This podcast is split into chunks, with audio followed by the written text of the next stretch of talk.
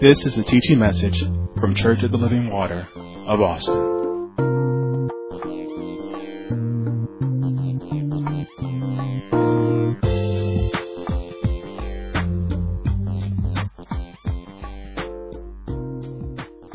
Amen. Amen. So um, today is the second part of my portion of this teaching. We're teaching on the purpose of the family. So we've been doing this for several months. We started uh, back in the summer of 2019, so it's still going on. Right now, our portion, or my portion here, we're talking about daughters, women, wives, and mothers. And my section here is the qualities of submission. So last week, there were some things that I said we're going to go over some stuff that's been taught throughout this teaching, and I want to make sure that everybody understands these things because it's very important.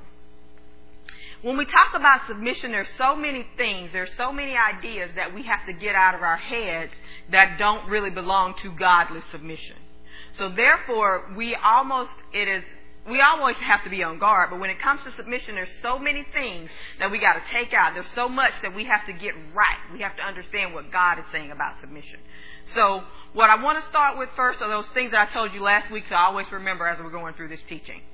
First of all, the purpose of the family is to provide is to produce spiritually and emotionally established believers who in turn get God's redemptive work done in the earth. And that's what we've been hearing since the beginning of this series, way back in the summer. So we've been hearing that the purpose of the family is to produce spiritually and emotionally established believers who in turn get God's redemptive work done in the earth. And we said it's not only to produce them to, for it to happen once, but this is a maintenance. Once you become, once you've been produced as a spiritually and emotionally established believer, you should stay in that state. God's purpose for the family doesn't conform to this world standards or its methods. So we have to take away all the things that the world has changed.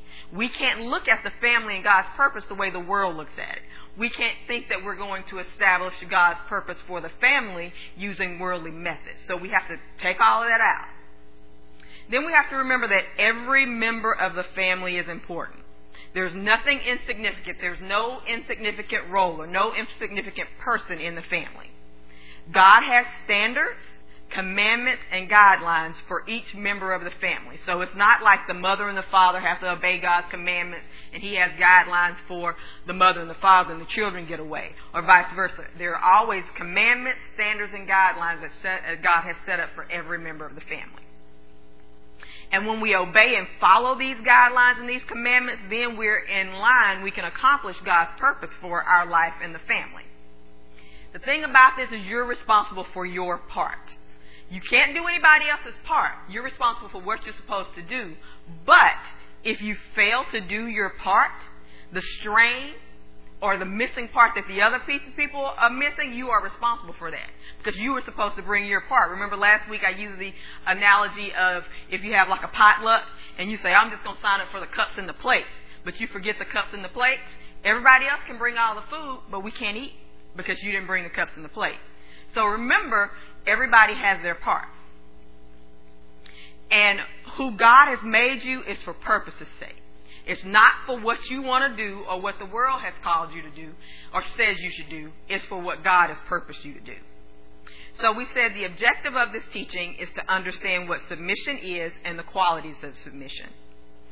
So we want to understand what submission looks like as it pertains to a godly woman. So we're talking about submission. And in submission as believers, we realize that God is the ultimate authority. So God is the ultimate authority. As believers, we realize that. Doesn't matter. There are sometimes some people who don't realize that. Before we believe, we didn't realize that. But it doesn't make God any less the ultimate authority because you don't believe it. But He is the ultimate authority. So for every believer, He should be the ultimate authority in our lives. So that means He has the final say. So submission is a principle in the kingdom of God. As believers, we all adhere to the principle, or we should adhere to the principle of submission. For this particular teaching, we're talking about submission as it pertains to the woman in the family. So all the examples, all the things that I give will be um, around submission in the home as a godly woman. But understand these are principles of submission. So we went over to 1 Peter chapter 3. We're going to read that. We're not going to read it right away, but if you want to go ahead and open your Bibles to that, you can. Uh, 1 Peter chapter 3, verses 1 through 6. And we looked at that word subjection. And I said, subjection, we also will use that synonymously with the word submission. And it means to arrange oneself under, under authority, to submit yourself. We also said that submission in its original term, the way it was originally set out to mean in this passage, was it was a military term. And what that was is it related to obedience based on the chain of command. So when you think about the military, there's a chain of command. And in submission, that's what that's talking about. There's a chain of command. There's something, there is a purpose, there is a mission, there is something that needs to be accomplished, and that is given. And it follows the chain of command until it gets to every person. And that's what submission does. It puts you under authority of that in that chain of command so the mission is accomplished. So we said submit also means to obey, to bring under control, to place, and to rank under. So those are all things that submission means. So remember we're using the word submission and subjection. We'll use that kind of synonymously in this teaching. Submission is required by each person to accomplish God's purpose. So last week when we looked at, we went over to Ephesians chapter 5. We won't go there this morning. But we saw that once again, God has standards. He has commandments. He has regulations. He has rules set up for every person in the family. And that's to accomplish His purpose. Submission is re- required in all those areas to accomplish His purpose. In the world, when you think about submission, it, the word has been taken advantage of.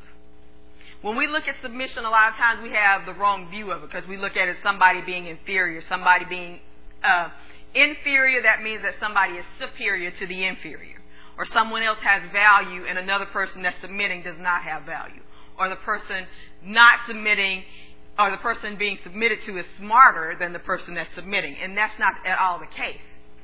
The thing about it is what the world has done is we flipped that submission, and what we've done is we've taken it to make an advantage. So when we talk about submission in the home, when we talk about submission when it comes to God's purpose, it's for God's purpose, not one person one person's agenda. So you think about it. I was listening to this story, and it was years ago, and it was this guy. He he professes to be a Christian. His wife professes to be a Christian. He's he's well known.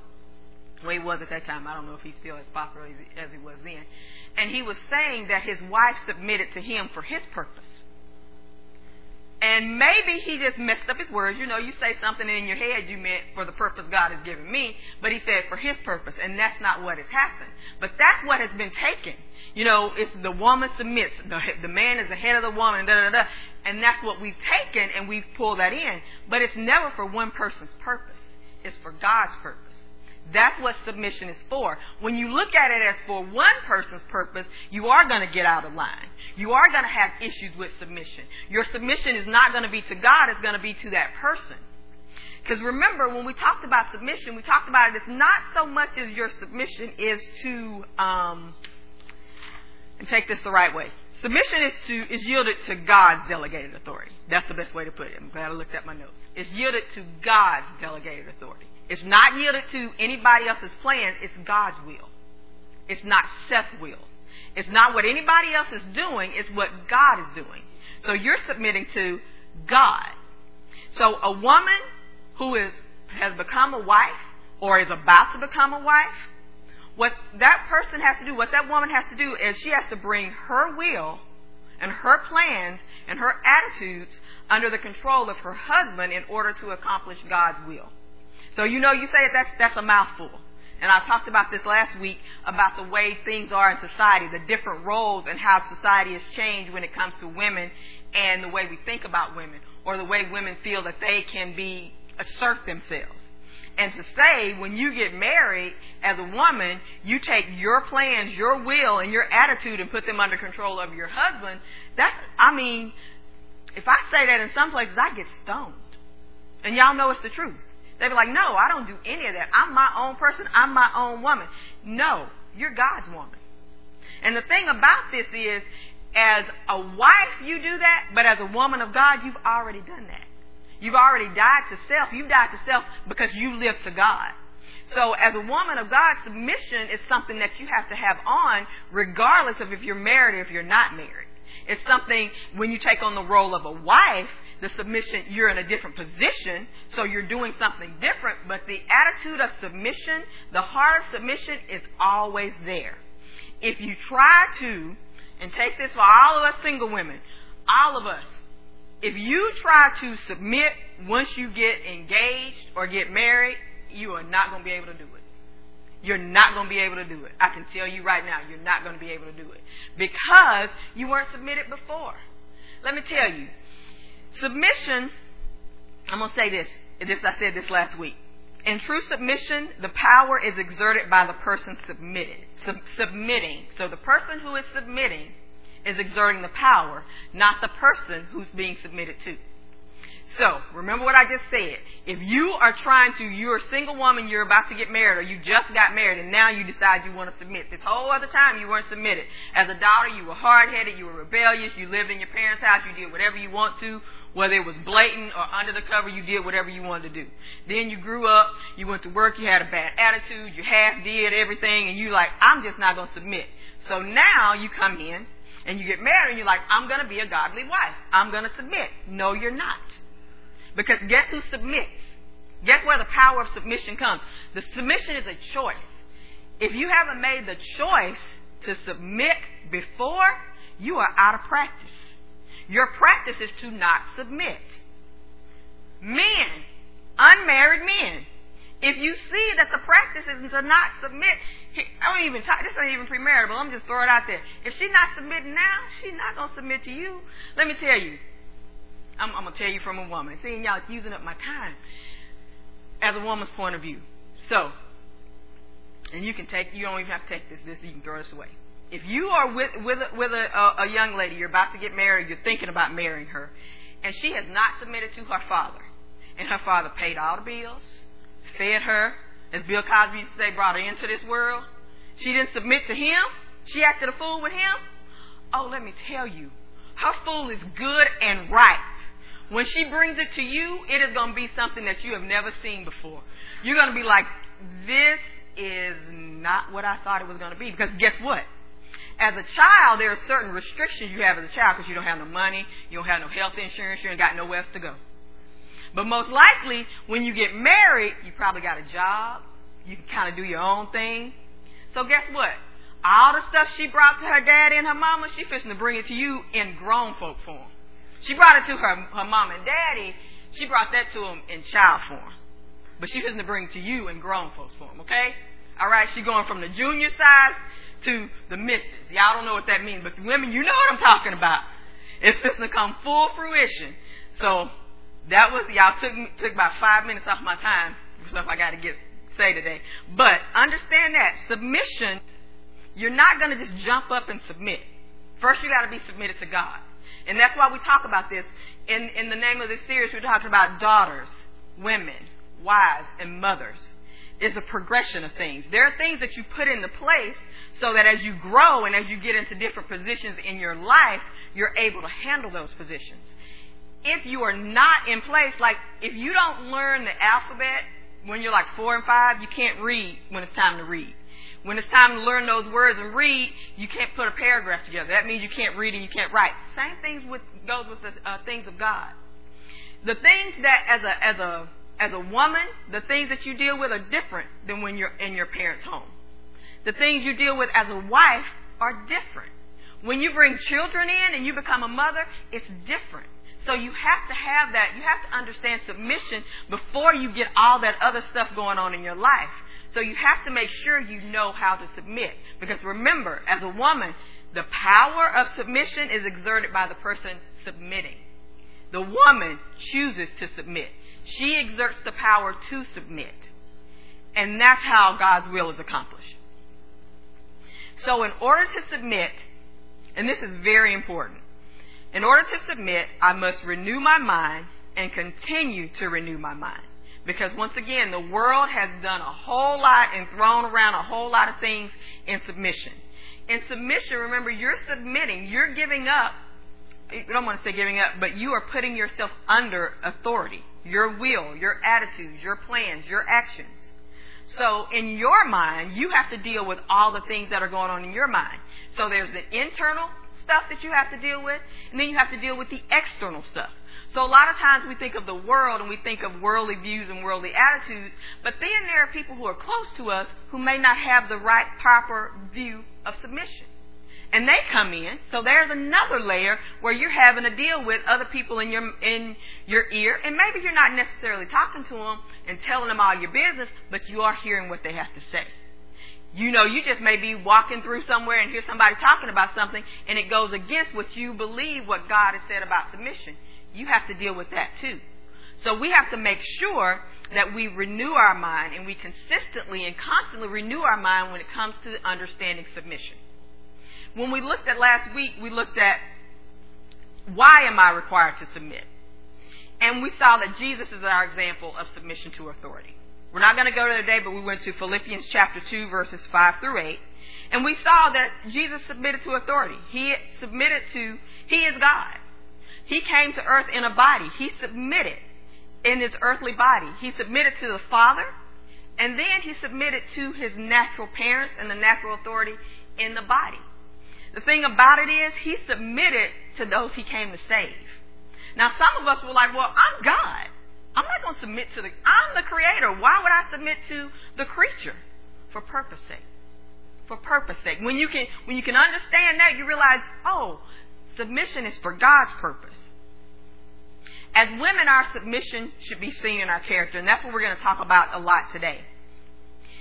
We submit because of our relationship to Christ. Submission is not a sign of weakness, but it's an act of obedience. So the wife submits herself to her own husband because of her relationship to Christ. And that submission, once again, is an act of obedience. So go back to Wednesday night. I want you to connect the knowledge. What does obedience do? It assures us of the presence of God. I am with God and He is with me. Not God is with me and I'm with Him. No, I am with God, therefore He is with me because I'm obeying. Submission is a choice. I can choose to submit when I understand and accept that something is more important or has more worth than what I want. I don't mindlessly submit. Here's the thing submission is a choice. We make the choice to submit. And you know what? We make an informed choice. We don't just go in and say, okay, I'm going to submit to whatever they say because da da da da. No. We understand, in true submission, you understand that there's something greater, that there's something of more value, and you have, not only do you understand it, but you accept it. Like I told you last week, I understand most of the time there is a better football team than Texas Longhorns in college football. But do I accept that? Most likely not. But it's different when we accept something. That means we take it in, it is our own. We, we accept it, it becomes a part of us. So we understand that God's purpose, His will, is greater than what I want. So guess what? I can submit to it. That means that I am mindfully submitting, not mindlessly submitting. Mindlessly submitting means I just do it because you said do it and they told me you were the authority. Okay, that's fine. No, it means I've thought about it. I've made the choice. When you submit this way, you can submit when it's not easy. You can submit when you do have to do what we've we been talking about? Those hard, unseen things you can submit to God's will then because you've chosen, you realize, you've looked at it, you've counted the cost, and you say, God's purpose is greater than what I'm going through or what I want to do or what I think is right. It's about God's purpose. So, we talked about getting over our preconceived ideas of submission. We have to understand that the one being submitted to is not smarter or more important or has more value. The one submitting is not unintelligent or mindless or, le- or has less value. And each person has value and something to contribute. We said men aren't inferior to women and women aren't inferior to men. That's the thing. When we, when we try to get it right as people, we get it off balance. Because, okay, men are equal to women. And then we say, well, now women are greater than men. No, it's not even about that. We are different. We are different. I talked about last week, I believe, comparing apples and oranges. They're both fruit, but they're both different. You can't do the same thing. There are certain things you can do with an apple and orange that are similar, but then there are certain things that you can't do with each one of them. So what we have to do is understand that we are different for God's purpose and for purpose sake. You can't go comparing yourself to a man. Men, you can't go comparing yourself to a woman because that's when confusion sets in. And we see we have a lot of confusion in society today because we have tried to compare. Instead of saying, God, what do you call a woman? What do you call a man? We got people deciding, I want to, I'm a woman, but today I feel like a man. I was thinking about that. If I'm a woman, and I was born a woman, how do I know what it feels like to be a man? All I know, here, here's a little tip. Y'all keep pulling me into stuff. You only know what you feel like. You don't know what anybody else feels like. Because guess what? You're you. You can't be anybody else. When you start saying, I'm a woman, but I feel like a man, how do you know what a man feels like? All you've done is what you've seen, what you've heard, but you really don't know. All you know is your experience. Somebody can tell you about their experience, but you don't know their experience.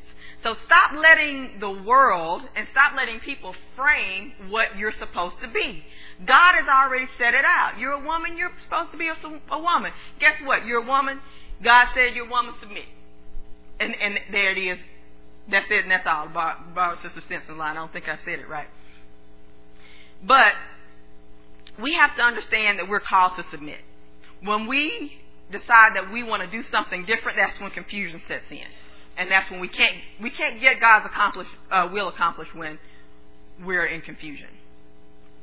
So that was the first one that we talked about was what is submission and why do I have to submit? So now we're going to talk about what the submission looked like.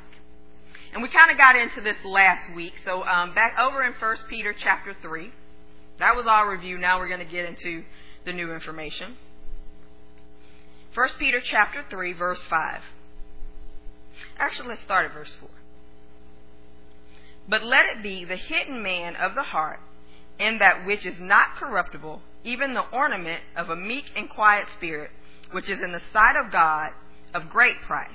For after this manner, in the old time, the holy women also who trusted in God adorned themselves, being themselves, being in subjection unto their own husbands, even as Sarah obeyed Abraham, calling him Lord, whose daughters ye are, as long as ye do well and are not afraid with any amazement. So we were talking last week, we started talking about adorning ourselves. So I was thinking about it. You know, women, we like to get dressed up. We like to get dressed up. We like to put on all of our stuff and do all of all those things. So what we should really do is we should make sure that we adorn ourselves with this meek and quiet spirit. This spirit of submission. And if you notice that it's the hidden man of the heart. And as I was reading to that, now this, this section that we're reading here all has to do with women.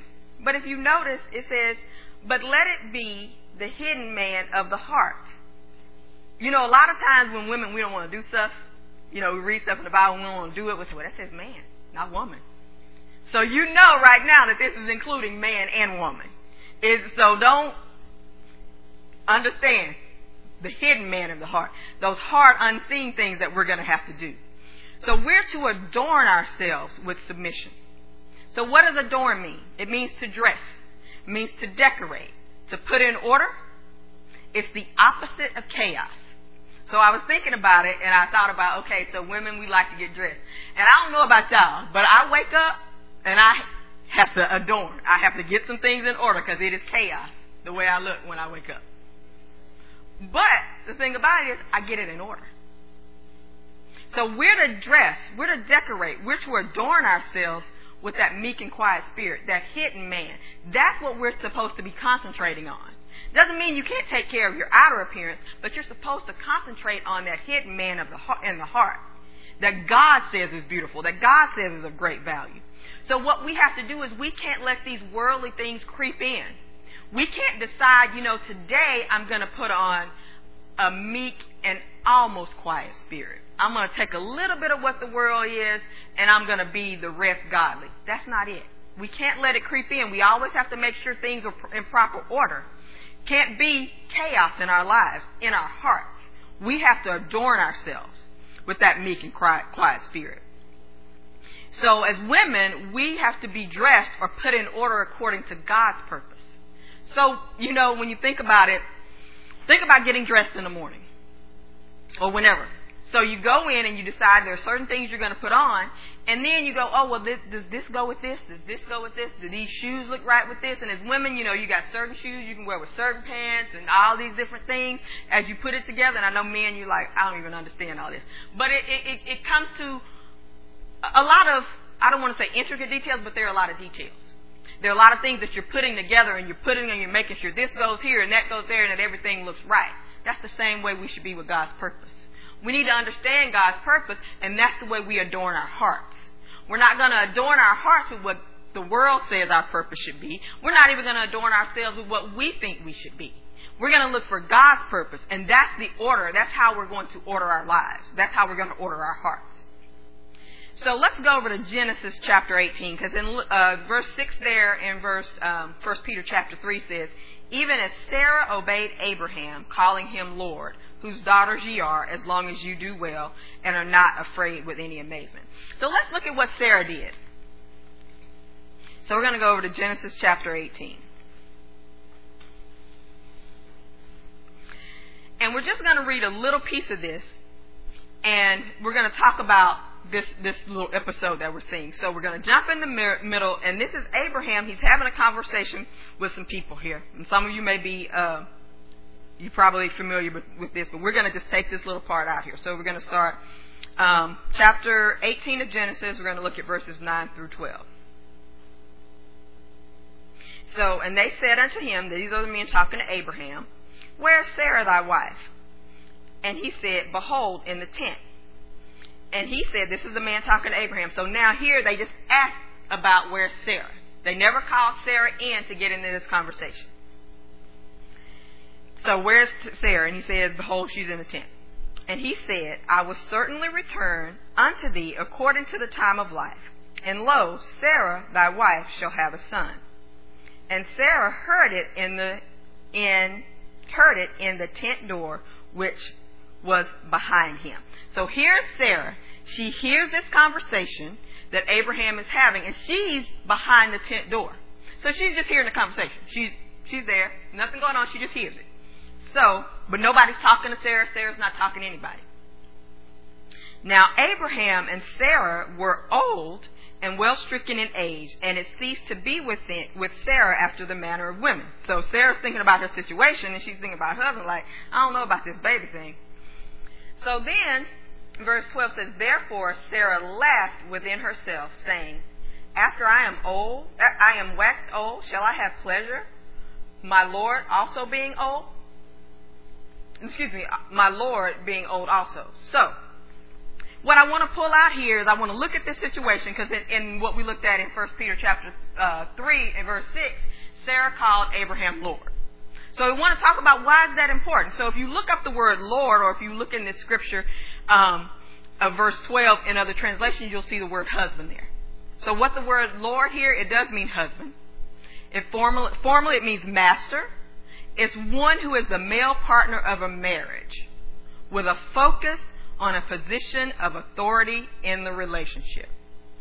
That's what, that's what that word means. Now, the first part of the definition is important, but the very last part is very important.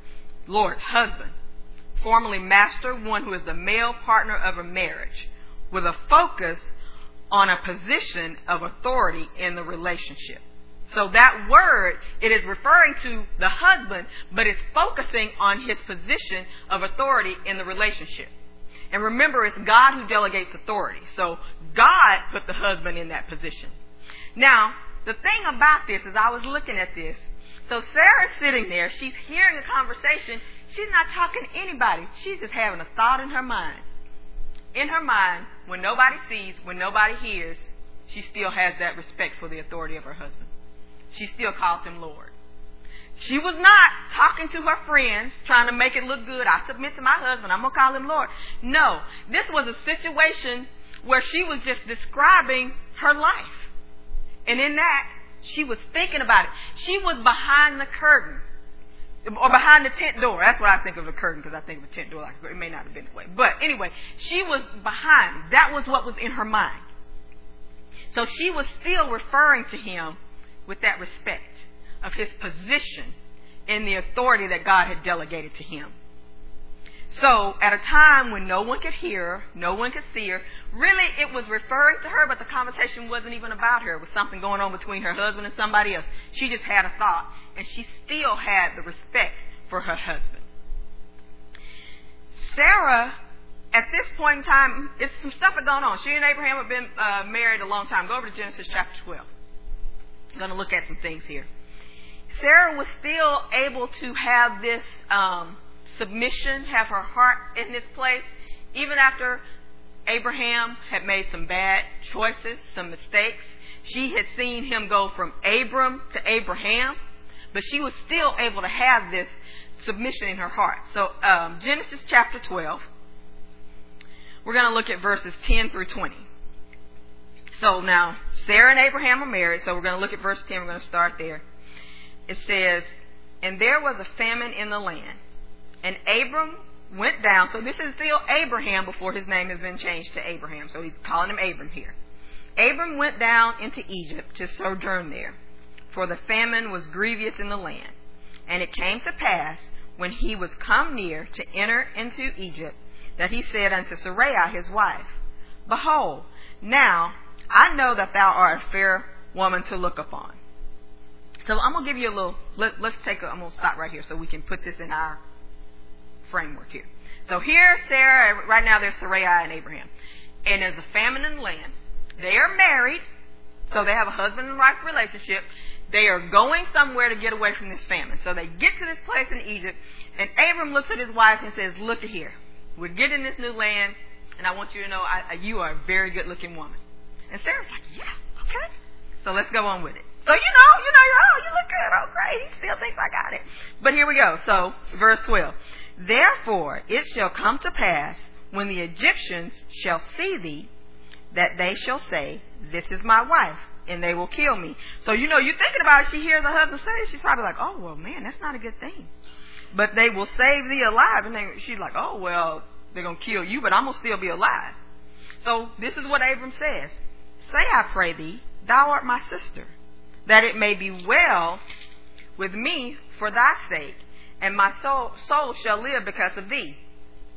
So now, her husband said, so when we get up here so they don't kill me because you're good looking and take you from me, say you're my sister. So, okay, as I read that, you know, I read it a bunch of times reading this study and I was like, you know, you, ashamed of me now? You just said I look good, but now you want me to be your sister, not your wife? Think about this the real way it is. You know, now she's probably like, what? But she goes along with it. So, and it came to pass that when Abram was coming to Egypt, the Egyptians beheld a woman that she was very fair. The princess also of Pharaoh saw her and commended her before Pharaoh, and the woman was taken into Pharaoh's house. So now, because of this, she's been taken away from Abram, and she's in Pharaoh's house. So now her world is turned upside down. So all this is going on, and while this is happening, Abram, in verse 16, it says, and he entreated Abram well for his for her sake. So he got a lot of stuff out of the deal. And he had sheep and oxen, and he and he asses and men servants and maid servants and she asses and camels. And the Lord plagued Pharaoh and his house with great plagues because of Sarai, Abram's wife. And Pharaoh called Abram and said, What is this thou that thou hast done unto me? Why does why didst thou not tell me that she was thy wife? Why saidst thou she is my sister? So my so I might have taken her to me to wife. Now therefore, behold thy wife, take her and go away. And Pharaoh commanded his men concerning him, and they sent him away, and his wife, and all that he had. So here's the situation. It was it was some bad judgment going on. You know, tough situation. People made some bad choices, but they got out of it by the grace of God. But the thing about this is, so you think about this. Think about this if you in, in Sarah, Sarai's position.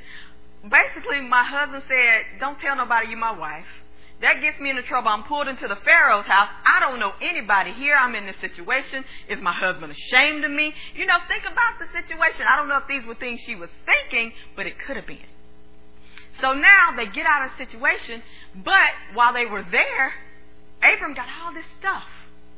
And guess what? Pharaoh said, You, all that stuff you got, take it. Get out. So they get out of the situation, But there's, for Sarah and Abraham, even when they go through, Abraham's name is changed, Sarah's name is changed, all these things happen, there's always, and later on if you read this, there's some other physical reminders of that time. Of the mistake that was made, of the hurt that was caused. But you know what? Sarah didn't disrespect her husband even though her husband had made that mistake, even though all those things had happened and she could go in daily and see things that happened because of all that, she never disrespected her husband.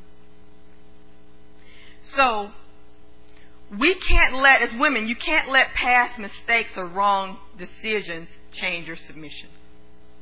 Remember, submission is an act of obedience. It's an act of obedience to God. And you, we all make mistakes. We all make bad choices. But you deciding that you're not going to submit is not going to make things better. It's actually going to make things worse. So rebelling is not going to get your husband into the place where he can see what he needs to be with God. We talked about the husband having direction of the home. You going in and manipulating or nagging, browbeating, always bringing up those past mistakes. Oh, you got, you remember if you hadn't even gone down to Egypt and tried to sell me, we wouldn't even have Hagar and all this mess. She wasn't doing all of that. She submitted to her husband. Those kind of things, the manipulation, the nagging, the, um, when it says in, in verse, um, let's go over to First Peter, and we're going to read this. Because those types of things, manipulating, browbeating, nagging, the silent treatment, trying to be um, seductive, showing off things, and all. You know, it's your husband, so it's different. But I guess relying on your physical attributes, that's not going to get your husband into the place where he needs to be. It's going to be the submission. So let's go ahead and we're going to read our foundational scripture here so we can see this. First Peter chapter 3, 1 through 6. We'll read this. So what, what, what do we need to do? Like we're going to be like Sarah. So verse 1 says, Likewise, Likewise, ye wives, be in subjection to your own husbands, that if any obey not the word, they also may without the word be won by the conversation of the wives, while they behold your chaste conversation coupled with fear, whose adorning let it not be the outward adorning of the plaiting of the hair, of wearing of gold, or of putting on of the apparel, but let it be the hidden man of the heart in that which is not corruptible, even the ornament of a meek and quiet spirit, which is in the sight of God of great price. For after this manner, in the old time, the holy women also, who trusted in God, adorned themselves, being in subjection unto their own husbands, even as Sarah obeyed Abraham, calling him Lord, whose daughters ye are, as long as ye do well, and are not afraid with any amazement. So that is what is going to show your husband God. It's not all those other things, and it doesn't matter. Here's the thing. I was thinking about this. I talked about it earlier where submission has been used to gain the advantage. When you decide that you are going to um, nag, manipulate, do all those things besides submit, guess what? You're trying to gain the advantage too. What you're trying to do is you're trying to get your husband to do what you want him to do. You may think you want him to do what God wants him to do because you've heard some things, but if you're saying, well, you need to do this and I need to make sure you get to that place because you need to be God the man that God called you to be. No. Here's the thing. If your husband can't see the man that God wants him to be, you telling him is not going to him. Because you're telling him. God has to tell him. Remember I talked about understanding and accepting? You got to understand it and you have to accept it. So coming in, trying to do all these things and not submitting, you're trying to gain the advantage. So what, what happens is, a lot of times, you'll see this, the, the, the wife will be um, a believer. And they'll be um, consistent, coming to church, doing all these things, and the husband won't. And they're praying for their husband, they're doing all these things, and then the husband gets in position, but she still wants to have that upper hand. And maybe she doesn't say it that way, but what she'll say, I remember praying so hard for my husband. Every time somebody talks about, oh, your husband is such a blessing, blah, blah, blah, I remember praying so hard for him, because they want to take the credit for it. It's what I did to get them there. No, it's what God's done. And what you have to realize is it's never, listen, if you don't do it, God can get it done. So listen, even even if it's your husband that you're praying for, guess what? Somebody else can pray for your husband, and God can hear that prayer and work on that behalf. So don't sit here and try to take credit for what God is doing. All you got to do is your part, and that part is submission. So we can't submit when it's convenient or when we feel like it. So you know, you think about it. It's really convenient. I, uh, we're going to look next week at another example for if we were Sarah, and you could look backwards and say, oh, well, this is what Abraham is going to become. So, yeah, we may go through some really tough times, but I can submit because I know where I'm going to end up. But that's not how it is. We have to be able to submit in tough times. You have to be able to submit when you don't know what it's going to look like at the end. You don't know if anything is going to come of it. And you know, I know we're talking about um, we're looking at maybe the husband makes a mistake and all those types of things. But there may be times where everything's going right, but it just may be hard to submit. Maybe something you really want to do and God's telling you no. The husband, your husband is saying no, that's not the direction for our family. You have to be able to submit then. In the home, there can't be any competition. You know, with, with submission, that's one of the things, especially in the world, one's always going to have to be greater. One's going to have to have the upper hand. And with women, we, we're good at that we, we keep it under the cover. You don't know. Women keep competition under the cover, but it's a lot of competition that goes on with women. And what I mean by competition, not so much as I win, but I compare myself to somebody else. I am, this person is this way and I'm this way, so it makes me better. We don't do that in the home. That's not it. Remember, there's no better, there's no worse. It's different for purpose sake. So we can't have competition. We can't have secrecy. We can't have lies or any other method to gain advantage in the home because that's not going to bring unity. We can't get to God's purpose without unity. And the thing about it is when you're lying to somebody or you're holding back things and you're being secretive and you're being, you know, little passive aggressive things, women, we're really good at the passive aggressive too. You know, y'all know. Just shake your head. I told I wasn't going to make y'all do that, but you can shake your head, yeah. We're good at the passive aggressive. We may not do it because we've learned to submit but those types of things, they're never going to put us in position to uh, complete God's purpose because we're all going a different way. We all have to come together. We have to submit so that God's purpose can be uh, accomplished in the family. So, I'm almost out of time. But next week, we'll set you up for next week. Let's go over to uh, Proverbs chapter 11. Um, some of the qualities of submission. What does submission look like? One of those things is the discretion. So Proverbs chapter 11, chapter 20, uh, verse 22. As a jewel of gold in a swine, swine's snout, so is a fair woman which is without discretion. So, think of a gold jewel in the snout of a pig. That's the way a beautiful, a fair woman is without discretion. So, what is discretion? And I'm going to leave you with this. Discretion is discernment, it's good judgment as a facet or a component of wisdom and capacity for understanding. It's good choices and good behavior. The quality of behaving or speaking in such a way as to avoid causing offense or to reveal too much information. So, that's discretion. I'm going to read it one more time. It's discernment, good judgment as a facet or a component for wisdom and capacity for understanding. It's good choices and good behavior. It's the quality or behave uh, or the quality of behaving or speaking in such a way as to avoid causing offense or to reveal too much information. So next week we're going to talk about discretion. We're going to talk about what